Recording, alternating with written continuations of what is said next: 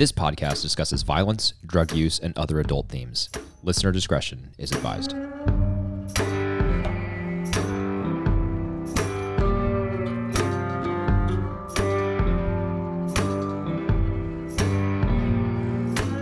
Welcome back to Breaking Pod, everybody. As always, I'm joined on the other line by my co host, co founder of this podcast, Zach. Zach, how are you?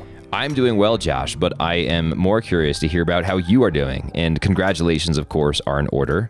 Since the last last time we recorded, uh, you have uh, had a baby girl. So congratulations. That's right. And Thank my you. question is, how are you doing? Are you getting enough sleep? Yeah, so I was looking. The last time we recorded, we recorded the last two episodes of season three. It was on May 16th, which was a Saturday. Just, you know, 36 hours later, I had a new baby. And we're getting we're getting some sleep. She's doing better and better. And you know, you, you I think you forget this is our, our second child. I think you forget like the sleepless nights once they start sleeping and our toddler sleeps very well. And you're reminded very quickly. And I've always said that I think it changes very rapidly for for the for the man in the relationship because the woman carries the child for nine months and her you know she physically changes. But for the for the man other than doing you know maybe more housework or heavy lifting or you know helping with the other kids things are pretty much business as usual until the baby comes. So it, it really is you know right when the baby comes it, it changes very quickly. But but things are well and and everybody's healthy. So we cannot complain Yeah, I totally agree with you. That's been my experience as well. There was a bit of system shock when the baby arrives. Yeah. Uh, for my part, though, I remember when our when our first daughter was born, being really surprised at how well I was able to function on little to no sleep. yeah definitely And so I think like I think God gives God gives little graces to new parents like that, and He's just like, you know what, you are not normally someone who can function on little to no sleep, but but you're going to be able to for the next month or so because you Yeah. need to. You have no choice but Yeah. to function. you definitely get through it. So yeah, we're doing well, and you know we are back to recording, and I'm excited to jump into season four of Breaking Bad. Zach, before we jump into this episode, which is titled Box Cutter, we got a little bit of listener feedback, and I will let you read the note that we got from this person. But we were excited to get uh, some fan mail, I guess, for lack of a better term. So uh, the person who wrote in uh, asked a question or sort of gave a, an opinion, and so we wanted to read that and discuss it a little bit before we talk about Box Cutter. Zach, do you want to read what she wrote? Yeah, sure. So first of all, shout out to Alana for reaching out and giving this, uh, giving us some things to think about. Um, Alana wants to engage with the central question that we've talked about. Josh, is Walter White a good man or a bad man? Uh, was he a a bad man who's always been bad and only grows more bad throughout the show, or is he, you know, fundamentally a good man at the beginning and through a series of uh, consequential decisions, um, bad decisions, but you know, very consequential bad decisions, becomes the man that we see, you know, at, at, a, at a point like this in the show. And so, uh, so Alana says, um, first of all, I'm a huge fan of Breaking Bad and a regular listener of the podcast. Thank you, Alana. Uh, I appreciate your commentary on one of the best shows in television history and love all of your insight into the show. To, could not agree with you about this being, could not agree with you more about this being one of the best shows in television history. So we're on the same page there for sure. Uh, and then Alana says, and this is this is where it gets really good. I love this. Um, I love this uh, feedback here. Love this thinking. I just wanted to put in my two cents about an ongoing discussion you guys have had throughout the podcast about one topic in particular: whether Walt has always been an evil man. I have to say that I can't entirely agree with this notion, primarily because going back to the first season, we see Walt struggle to make the hard choice to kill Crazy Eight, even in self-defense, and we see him be disgusted by all the violence that comes with the meth game. I think that while Walt was not a saint at the start, to say he was always this evil person somewhat dismisses the journey his character takes throughout the whole series. Walt changes for the worse and becomes an evil man by the end, but I don't think he starts as one. I think he becomes desensitized to his actions over time and loses the ability to care about what he once did. Even though Walt has always been selfish and obsessed with control, I don't believe that made him evil in season one. I see Walt as very enigmatic and multi layered. He'll risk everything, even continuing the meth business, to save Jesse's life, and immediately after, he will kill Gale to keep working in the meth business.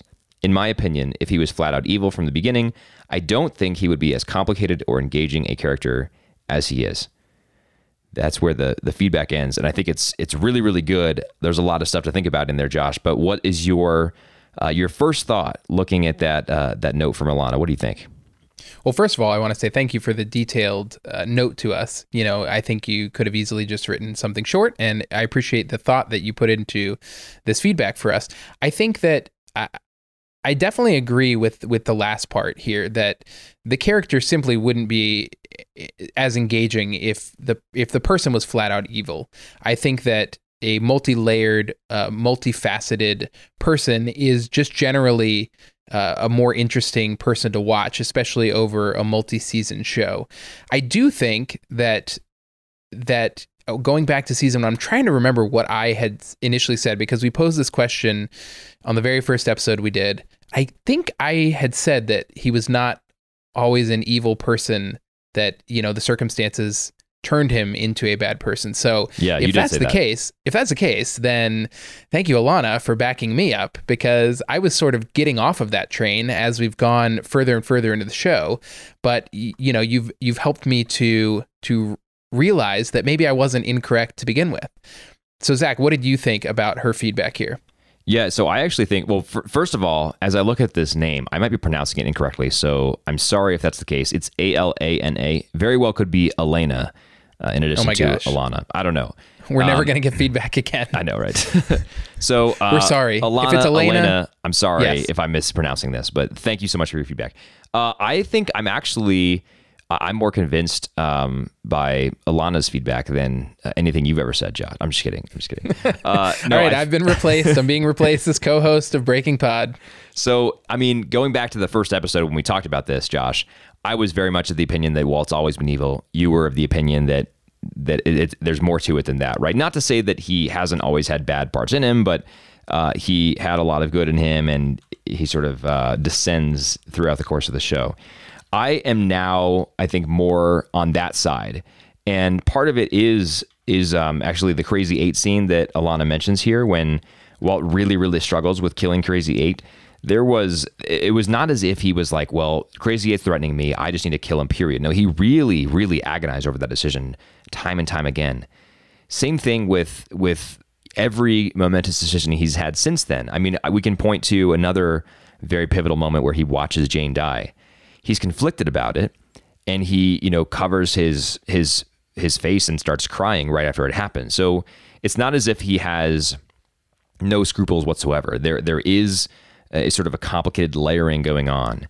I think the the contention at which I'm arriving now, and this this is maybe something that Alana would agree with, or that you would agree with, Josh, is that it's important to recognize that Walt wasn't starting from a place of pure innocence, right? So in other words, this show is not about how like our decisions can take us from a place of complete sanctity to a place of, of complete desolation, but rather that like the the constant pull towards darkness exists within us, that we are to some degree corrupted at the beginning uh, of our lives, and that you know all that it takes is a series of conscious or even unconscious decisions to get us down a path that Walter White descends in this show.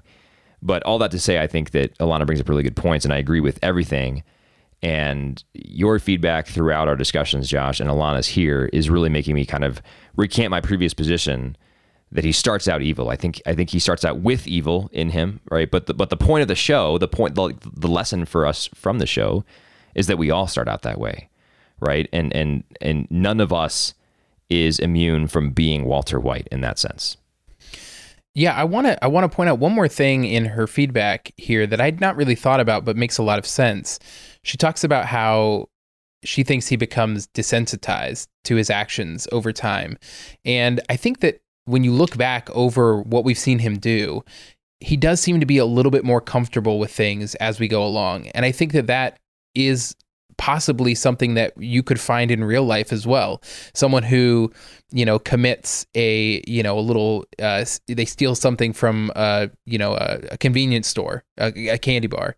Well, then the next time they might steal two candy bars. Then they might, you know, feel, uh, you know, comfortable stealing uh, something from a department store, et cetera, et cetera. And I think that that's certainly something you see with Walt as we go on. So the Crazy Eight thing he was very conflicted. The Jane thing, he was conflicted, but maybe less so. You know, he you saw him react to the plane crash over Albuquerque. He wasn't really that conflicted or beat up about that. And so as we've gone on, up to the point where he orders Jesse essentially to go and kill Gale, you know, he is very resolute in his decision. It's sort of like life and death there. You we've got to make a decision. Previously, you might have seen him, you know, not be as as uh, not be as resolute in doing something like that. Yeah, I totally agree. And Alana, thanks so much for the feedback. Really appreciate it. Really enjoy having the, the opportunity to sort of uh, peel the onion back a little bit on these discussions because this is why Breaking Bad is such a great show. This is why I love it because it helps us have conversations about these types of things and think about these things that are really worth thinking about and help us ultimately, at the end of the day, I hope, become better human beings. Yeah, so we're going to jump into box cutter, and we usually uh, save this for the end. But since we just talked about listener feedback, if anybody has feedback they want to send to us, please email us at breakingpod at vernacularpodcast.com, and we would be happy to discuss it on the show. And you can also send us voice memos or whatever. We'll play, uh, you know, what you send. So we look forward to more listener feedback. Zach, are you ready for the two-minute Wikipedia summary of box cutter? Oh, you know I'm so ready, Josh. Okay, I'm looking at this outline. It's very short. It's so short this time. I mean, usually we've got two paragraphs. This might be a one minute summary. You know, I was trolling on the season four Wikipedia page where we pulled these, um, and season four summaries look to be on average shorter than previous summaries that we've done. So I think we can expect this to be a trend that will continue. Okay, well, here we go. The two minute summary, which could be a one minute summary. Walt and Jesse are held in the lab by Victor and Mike, anxiously awaiting Gus's reaction to the murder of Gale. Skyler fears the worst when she can't get a hold of Walt. Saul is paranoid about bugs, wiretaps, and surveillance and hires a personal bodyguard. Hank struggles with life at home after his injury, snapping at Marie and becoming more preoccupied with collecting and cataloging minerals. Gus arrives, sees Victor is cooking, changes into a lab suit, slits Victor's throat with a box cutter, then changes back to his work clothes and tells Walt and Jesse to get back to work.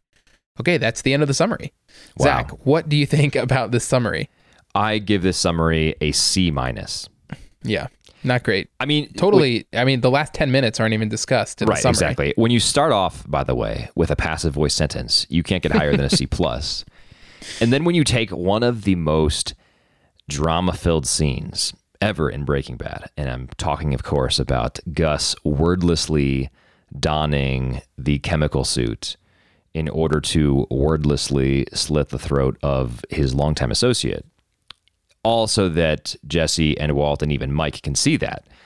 Uh, and all you all you say is Gus arrives, sees Victor is cooking, changes into a lab suit, slits Victor's slits Victor's throat with the box cutter, then changes back to his work clothes. If that's how you're going to sell that scene to me, uh, you're gonna you're gonna plummet in your in your grade. So I say C minus, maybe even D plus as I talk to myself about this. I think D plus for this one, Josh. What do you think? What's your grade? I'm gonna go with I'm gonna go with C minus, uh, mainly because it's very uh, paint by numbers.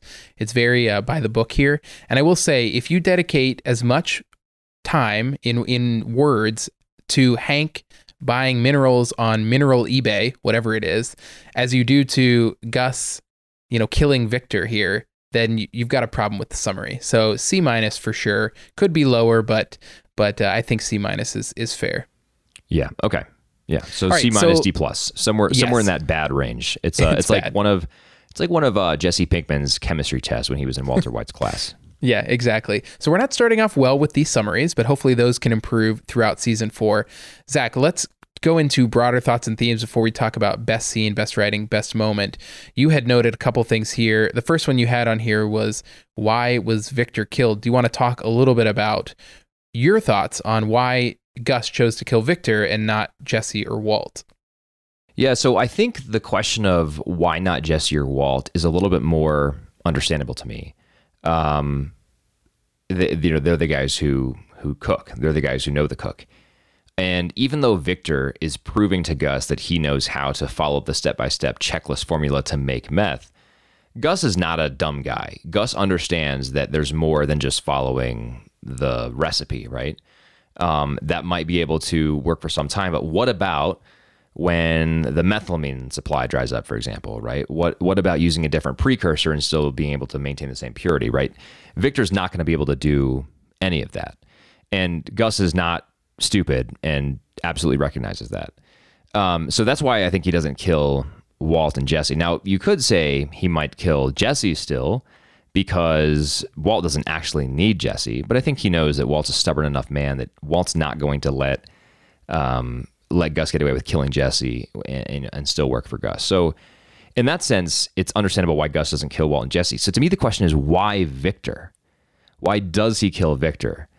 And I think there are a couple a couple things to this, or a couple possibilities, and maybe it's all of them, right? But one one, and I think the most obvious, probably the most plausible one, is that Victor gets himself seen in Full Measure, the last episode of season three, when he goes to Gale's apartment and sees that Gale is dead. He gets himself seen by the bystanders there and then runs off. So in that way, he he has associated associated himself with the crime. And we hear Mike ask Victor about that earlier in this episode, right? Did you get yourself seen, et cetera? And then Mike calls calls Gus. We can assume, I think, that Mike has told Gus Victor got himself seen. So Gus probably thinks at that point, okay, Victor's got to go. Yeah, definitely. Um, he he got himself seen at the scene of the crime. Yeah, exactly. That's, that's kind got of a problem. Seen at the crime. Yeah. yeah. Uh, so th- that's maybe like the first level of why Victor, but there's another possibility too that might factor in that occurred to me, which is that Victor is he's kind of flying close to the sun. You know, this is kind of like the Icarus syndrome or Icarus effect, where Victor says, I've seen every step of his cook. I know what to do. I know how to do it. And he goes about to, and, and, actually starts doing it. And that's a problem um, for a couple of reasons. But one is that I think Gus is someone who really values loyalty and who value who values um, you know people doing what he wants them to be doing and what he expects them to be doing indeed so you know the fact that um, this is what victor is doing without asking for permission from Gus is problematic for Gus, and I think he he doesn't like it. And then there's another thing here too that occurred to me that is maybe, um, maybe Victor gets killed in this way, right? It's not just about Victor being silently killed, but he gets killed in this way because it allows Gus to kind of kill two birds with one stone. It sends a message of, you know, to Mike and Walt and Jesse, this is what happens when you step out of line this is what happens when you mess up. So Victor stepped out of line in the sense that he's cooking without Gus's permission, and he messes up in that in the sense that he gets killed at the scene of the crime. Um, yeah. But it's still sad and it's brutal because Victor has worked faithfully for Gus for we can assume I think a long time. He seems very comfortable and he knows what he's doing, um, and yet Gus kills him without a second thought. Yeah, it is it is one of the most brutal scenes that I can remember in the show. And fun fact, I was reading this on the Wikipedia page today when I was uh, finishing rewatching this episode. Apparently, during the premiere, which they they did at I think somewhere in Hollywood because it was the beginning of a new season, Bryan Cranston's daughter fainted when this happened in the show and they had to stop the the you know screening and they called for a doctor and everybody started to freak out because they didn't really know what was going on but she was just sort of taken aback by the violence that we saw you know in this episode so uh, I don't know if it's a fun fact, but it was an interesting fact, I guess, at, at the very least. I do want to say one thing. I, I, I can't remember why I didn't choose this for my best writing because I thought it was a really interesting line. But when Jesse and Walt are sort of sitting in the Denny's at the end of the episode, uh, after, you know, Gus has let them go, you know, they're talking about, you know, what they're going to do next. And, and Walt says, you know, he's going to kill us. And Jesse says something to the effect of, I'm glad we're all on the same page. And Walt sort of looks at him like, what do you mean by that? And he says, well, if he can't kill us, he's going to make us wish we were dead. And I think that that is, goes to your point here of Gus demonstrating to Walt and Jesse that this is what happens when, when you step out of line and I think he's going to make it miserable for them to work in this environment, even if he has to pay them. You know, they're not going to like the life that they have here. Yeah, that's a great point. Uh, I too love that line and should have chosen it for best writing because it was such a good quip, um, especially because it was one of those rare moments where Jesse is the perceptive one and Walt is playing catch yeah. up, right? Yeah, so definitely. It's like glad we're on the, all on the same page. Walt says, "What page is that?" The one that says, "Right, if uh, if he's not going to kill us, he's going to make us wish we were dead." Yeah. And and actually, let me just jump ahead to this. So one of my nits to pick about this episode was that Jesse is very sort of carefree when he's eating in Denny's there, and uh, I don't know if that quite does it for me because he's borderline catatonic up to that point. He's he's he's almost catatonic when Victor finds him. He takes him back to the lab, and Jesse doesn't say a single thing until that diner scene, and then he's just like you know throwing down some pancakes and eggs and all that, and uh, and kind of walking Walt through this. But I wonder if that's because you know it's it's here that Jesse has like really found hopelessness, and I think we might have more to talk about that uh, with respect to the next episode. But it's it's almost like maybe this is a turning point. It's kind of a silent turning point for Jesse. This scene or this this episode rather, um, but maybe it's a turning point for him because he's recognizing that uh, this is it. You know, uh, I'm done now. I I'm already at the point where I wish I was dead. I'm on I'm on that page, and so I might as well just enjoy the uh, the pancakes that are in front of me and get on with my life. Yeah, my interpretation of that is that he probably thought when he was sitting in the lab that he was going to get killed. Like I don't think that he thinks that Gus is going to spare his life. Especially we already we already talked uh, briefly about this, but Jesse's not really useful in the production of this meth. Walt can do it all by himself. He could have a monkey as a lab assistant and still be able to produce something that Gus would want. So I think that Jesse is sort of it's sort of like that initial adrenaline rush after his life is spared that you know he's able to sort of be a little bit looser when they're when they're eating their breakfast or whatever time of day it is that's my interpretation of of why he goes from you know catatonic to as you put it here chatty cathy which i think is great great term Yeah, that makes sense. all right well let's move into best scene because we've talked a little bit about this and i don't know how much more there is to say about it but uh, probably a couple things but this is we both chose the same scene this is the gus killing victor scene and we're going to hear a little bit about of the scene but i think what's most interesting about the scene is that gus says nothing Yep. Exactly. until the very end of the scene. And so what we're what we're going to hear is Walt, you know, just sort of spouting off whatever he can say because I think at this moment he thinks that he also might be killed here. So he's trying to play defense here saying you need us, you need us, like please don't do this, like we can we can still cook for you, whatever, whatever. Uh, so we'll hear a little bit of that about uh, you know this scene and then we'll talk a little bit more about it. Without us, without Jesse and myself, you have no one to make your product. Certainly not him. This this person doesn't know what the hell he's doing. Been watching him for weeks. Know every step to his cook. Oh! Do you really? You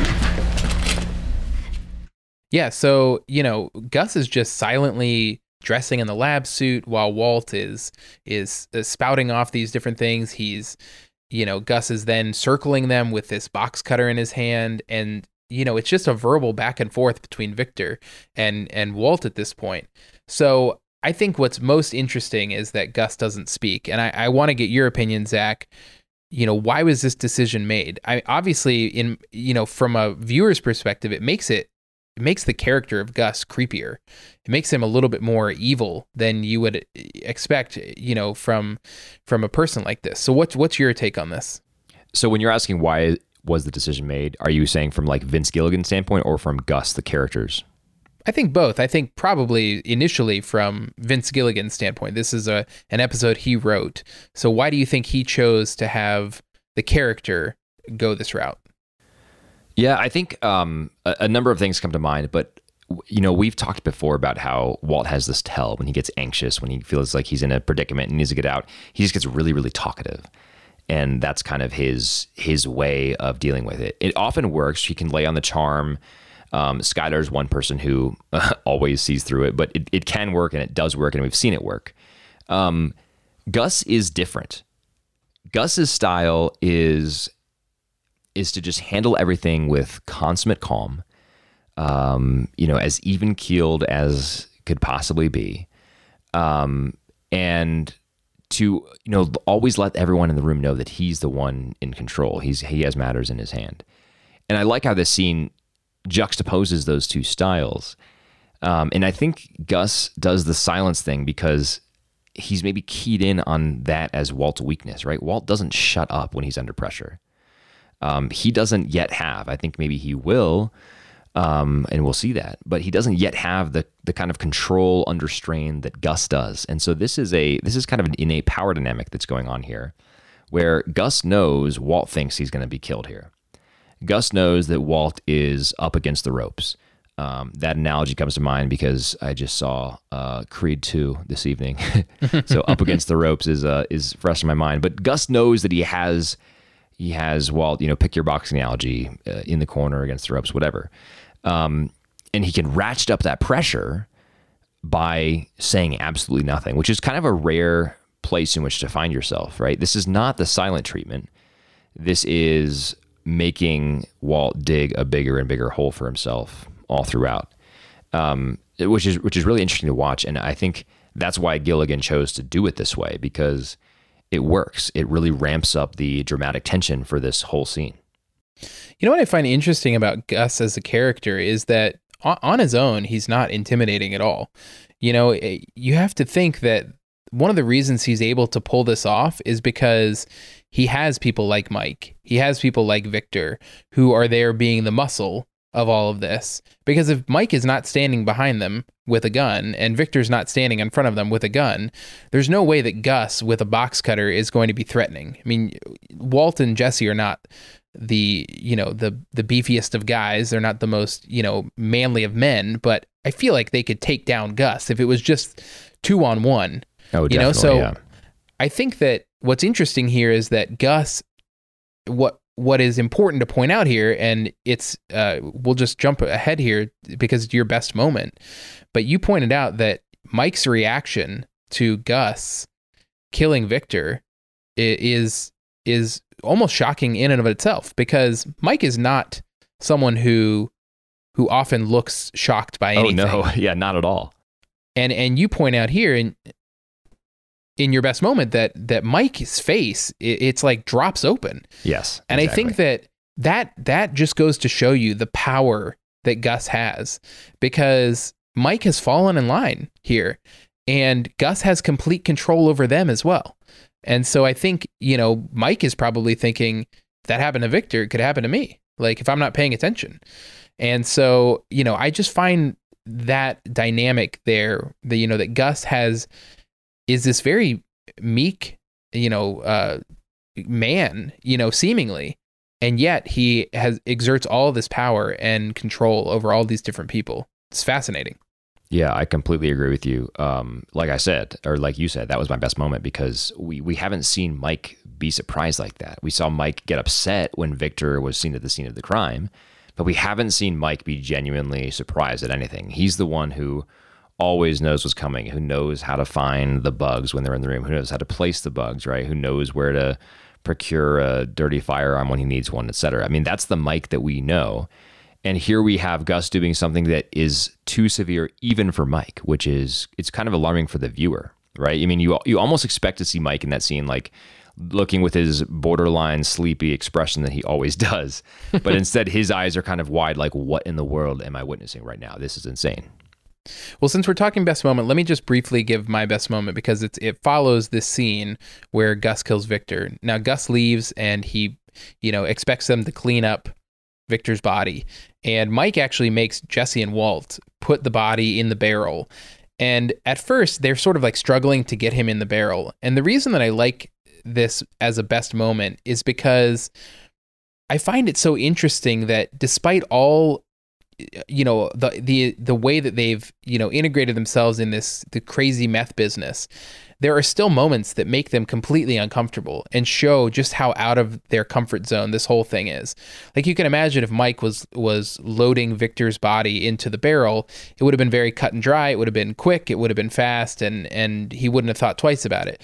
But Walt and Jesse still struggled to do some of these things that are required you know of this this business that they've gotten themselves to be a part of. So that's why i chose it as my best moment.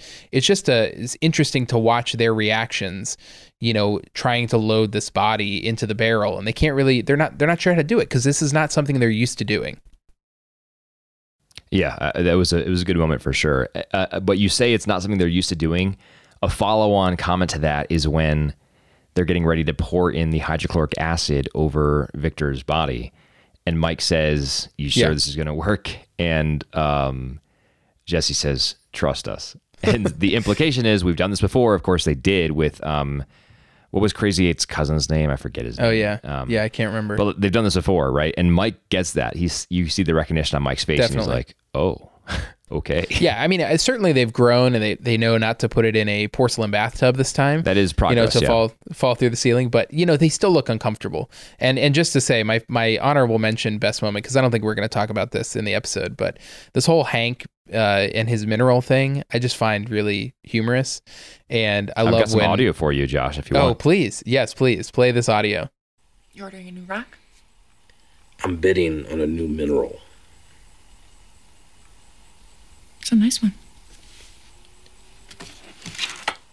I just love that there's such a misunderstanding between Marie and Hank. She's like, "You're ordering a rock," and he says, "No, I'm bidding on a mineral." It's like there's this. It's like there's this eBay for minerals that he's you know on. Yeah. It's such a strange hobby. You know, he went from beer making in season two to now bidding on minerals because he's you know in the bed trying to recover from his injuries from the uh, the shootout. So I just find that a humorous moment in an otherwise pretty dark episode. So I was right, talking. Zach. To, I was talking to Sally um, earlier today, and she's seen through Breaking Bad once, and Yeah. that's probably going to be it forever for her. But um, I was saying, I was actually telling her how this was your choice or one of your honorable mentions for a, a scene, and um, I said, "Do you remember when you were watching it and Hank gets into collecting the minerals?" And then and Sally goes.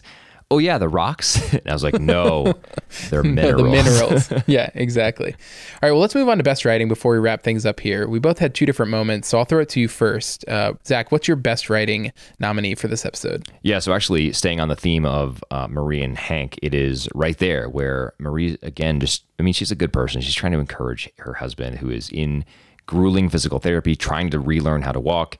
Um, and she's trying to encourage him, and he is not having it. So, tell me all about it. I heard you broke new ground today. I broke new ground. That's what he said. Tell me.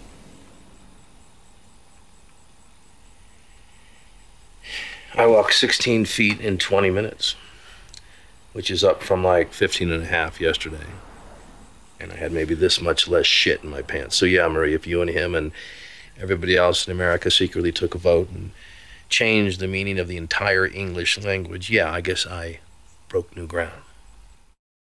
So typical, uh, typical Hank, always cheery, always looking on the bright side of things. That's pretty harsh. That's Yeah, pretty harsh. it For your wife who's just trying to be nice. I know, I know. It was tough. Of course, the reason I liked it for best writing is the. Um, I mean, as we've discussed, now I wish I had done the uh, the Jesse. Glad we're on the same page line, but it, you know, hindsight's twenty twenty. I like this because it has the typical Hank dry humor in an otherwise very dark and mostly wordless episode. It just gives us a you know a dash of the one character who says more than any other character I think in the whole show. Yeah, the one thing I really like about the scene is uh, when I was rewatching it, I was thinking, you know, like he survived this horrific injury. Like he should be grateful to be alive. You know, like why is this person not more grateful? But by the end of the scene, you know, he, they're they're it's mostly wordless. They're showing Hank having to use the bathroom and he has to use a bedpan, and it's very um it- it's it's just sad. Like it, it's a sad moment for this person who really wants to be able to do things on their own and has to have their you know their wife help them go to the bathroom and you know you see him pulling himself up and i think that was a great choice to end the scene with because it just shows that yeah there are reasons that this person might still be despite having survived Yeah. might still be uh, really sad all right, so my best writing goes back to the very beginning of the episode, and if you thought we'd seen the last of of Gale, we had not. He got a flashback at the beginning of this episode, and this is when the construction of the lab is still going on. Which, if you want to see more about that, go watch Better Call Saul because they show you how that was initially started by by Gus. But Gale is talking about the purity of Walt's meth. And there's a line in here that uh, we're going to hear in a second that I want to talk about because maybe I'm reading too much into this, but uh, well, let's hear the the little dialogue first, and then we'll talk through it. After all, how pure can pure be? It can be pretty darn pure. Mr. Fring, I can guarantee you a purity of 96%. I'm proud of that figure. It's a hard earned figure 96. However, this other product is 99. Maybe even a touch beyond that. I'd need an instrument called a gas chromatograph to say for sure, but um, that last 3%, it may not sound like a lot, but it is. It's tremendous. It's a tremendous gulf. Okay, so the reason that I like this, the very last line here, he's talking about the difference between 96 and 99%. And he says it might not seem like a lot, but it's actually a tremendous gulf. Tell me if I'm reading too much into this. To me, this is emblematic of what we're seeing from the character of, of Walt as he descends on his path into darkness. Because I think what you're seeing here is a representation of if someone is 96% bad versus 99% bad. It might not seem like a lot, but maybe it actually is. Maybe there's a point in which you are doing certain evil or bad things where you reach a point where you go from 96 to 99 and it's it's a huge leap. So maybe at 96 you say I'm not going to kill this person, maybe I'll just beat them up. But at 99% you would go all the way or or something like that. Am I reading way too much into this, or does this make any sense? No, it does make sense. The only thing I would say is that you know you're talking about 96% bad, 99% bad. What Gale is saying is about purity, right? And so um, if you turn it, if you turn that around to like a to a moral statement, you know it's it's pretty good to be 96% good, right? Right. And and that four percent, right? Because the 96% covers like you're not murdering, you're not stealing, right. you're not running around cheating on your spouse, uh, things like that, right? But then the last 3%, or I mean, really the last 4% gets you to perfection and nobody can be perfect. So let's say the next 3%, the next three and sure. change, right? Get, get to like 99.5 or whatever. That's going to be, uh, that's going to be other things, right? That's, that's going to be a lot harder. And it's going to be like shutting down what we in Catholic moral theology would call venial sins, right? Um, yeah so, you know, not tending to gossip, right? Just not saying bad things about people, not being, uh, not even thinking bad thoughts, indulging bad thoughts about people, things like that. That that is a tremendous gulf, right? Because it's one thing to follow the obvious, um, visible sins, or, or, to refrain from the obvious visible ones. It's another thing entirely to to not give in to the the venial ones, the ones that are invisible, the ones that are you know little white lies, the ones that seem to not have um, negative effects, etc. And so I think the reason why, just to go back to your point, the reason why that's it's a tremendous gulf is because like even those little ones still cause problems, right? Yeah. Um, and so this actually ties into Alana's contention about how complex Walt is at the very beginning of this series. He might not be a bad guy, right? Maybe he's quote only 96% pure, but that that is enough of a crack. That's enough of a, an opening for him to descend, if that makes sense. Yeah. Yeah, definitely. Well, I'm glad that I brought this up to you because you articulated it much better than I did. I was just sort of rambling on, but you took no, no, what I said not at all. and and made it made it uh, totally clear. So I'm glad that I brought that up. All right, Zach. Before we move on to our MVP votes, I don't have any other nits to pick unless you uh, you mentioned your one. Do you yeah. have anything else? Nope, that's it. Just the one. I mean, so honestly, I wanna... this was. I mean, this. So it's not a nit, but I think it's a criticism this this episode could face. It's slow, right? Yeah, and very slow. Um, I think you know, again, I just talked to someone this past weekend and said, like, have you seen Breaking Bad? It's an amazing show. And they said, couldn't get past the first episode. This is a common criticism of Breaking Bad. Um, and I think it's it's a bummer that it kind of falls falls victim to this, where people assess it based on how quick or slow it is. I mean, the episodes certainly kind of ebb and flow. And it's just interesting that, that Gilligan is not afraid to start a season slow not afraid to at all. I mean, um, you know, season one, season two starts slow. I mean, they all start slow. He's not afraid to do that at all. And again, I think there's there's a moral lesson there too about like the the banality of evil in a way. But the yeah. interesting thing is now we're in season four. We're not starting out with any Pollyanna-ish stuff. This is slow, but you know, two thirds of the way through the scene, we watch a man get his his throat slit open with a box cutter. I mean, this is this is serious stuff, and we are deep in it at this point. Yeah. I think a lot of that has to do with sort of like the culture we live in now. Everybody wants to be entertained in yeah. a minute, yeah. you know, or however long TikTok videos are, which I, I have no idea. I, I know they're short, but I refuse you know, to get a TikTok account. Oh, I don't have one. I've just seen TikToks, but you know they're Sure, short. I think 15 seconds, 20 seconds, something like that. Anyway, okay. Before we go to MVP, I wanted I wanted to say three things before I forgot. Uh, one, I've actually met a Breaking Bad actor, Whoa. and he appears for the first time in this episode. We didn't talk about him much, but it is Saul's bodyguard Huell. Yep. So it's played by an actor comedian named Lavelle Crawford. When I was at my previous job, he came in and visited. Very nice guy. And you know he is a very big guy, He- but he's he- actually lost he's a lot really of weight. that big in real life, right?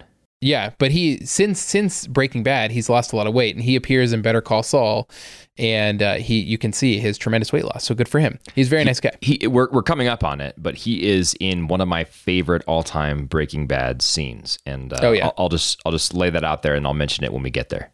I hope it's your best scene when we get to that episode. Oh, of course it will be. So the other thing I wanted to say, we had a Holly cameo. We haven't not seen Holly almost at all, and it was funny at first when I saw her in this scene with Skyler trying to get into Walt's apartment. I was like, why is she in this in the scene? And then I realized Skyler uses her almost as bait to like get herself into Walt's apartment. So poor Holly, Yeah. uh, but certainly gets more screen time than Walt Jr. in this episode. He gets a breakfast line, and that's it. And then lastly, I wanted to say Vince Gilligan won a Writers Guild of America award for writing this episode. So, uh, you know, one of his uh, only, I think he won two, and he won one for the pilot as well. So there you go. All right. So to wrap things up, Zach, MVP pick for this episode. Oh man, honestly, I don't know how you can go with anyone other than Gus. I think it's absolutely incredible that he just totally wins that scene and in, in my mind wins the episode, barely uttering a word and not uttering not uttering a word until, as you mentioned, the very end of that scene. Yeah, I'm to go with Gus as well, and we'll keep that part short. So Gus now has, uh, he now has four MVP votes, so he is moving up the rankings. I'm sure, you know, thinking about this season, he will have more to come. He has a big part to play in season four, and that leaves Jesse and Walt still at the top with 15 apiece, and we'll see if they can climb the MVP rankings as we go on. Zach, I think that's all I have for this episode. It was a little bit longer, but we were able to get to some listener feedback, so that was exciting. And again, if you have feedback for us, please send it to breakingpod at vernacularpodcast.com. We'd love to talk about it on the show. We'll be back next week with season four, episode two, 38 Snub. Until then, I am Josh. And I'm Zach. Have a great week.